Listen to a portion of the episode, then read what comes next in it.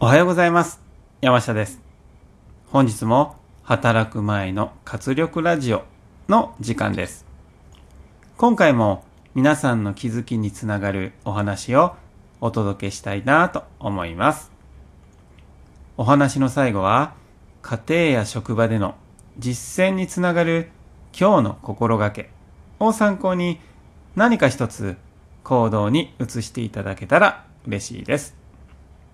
それでは今日の題名はありがたい水。T さんは朝起きるとまず水を一杯飲むことが習慣になっています。私たちの体は成人で約6割が水で満たされており水は命の元と言えるでしょう。そればかりでなく生活用水として炊事洗濯、風呂、トイレなど、実に多くのことに利用されています。家庭だけでなく、飲食店、商業施設、オフィスなどでも、普段当たり前のように使われています。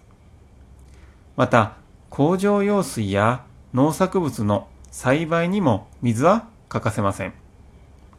また、水は神社を参拝する前の長図のように手や口を清める働きもあります。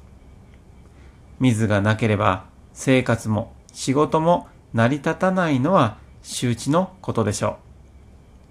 う。日本は水が豊かな国であると言われていますが、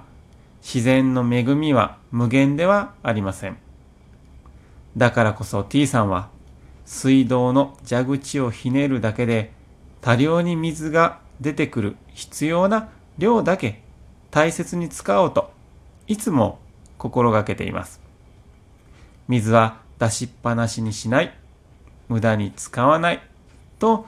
決意した T さんはありがたく一杯の水を飲むようになりました。今回のお話で感じたのは私自身も毎朝起きたら妻がね用意してくれている白湯を健康のためにいっぱい飲むんですがこの T さんのようにですね意識して感謝して飲むということができていなかったので明日から意識して飲むようにしたいなと思った次第です、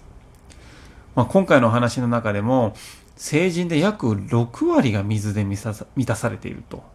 まあ、体はそれだけ水の恩恵を恩恵を受けてるんだなということも知りました。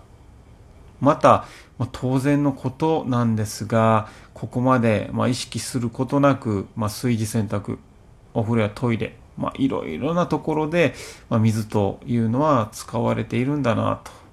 いうことを改めて感じさせてくれました、まあ、農業なんかはそうですよね。まず水がないと枯れますからね。まあ、しかし、水が溢れるほどですね、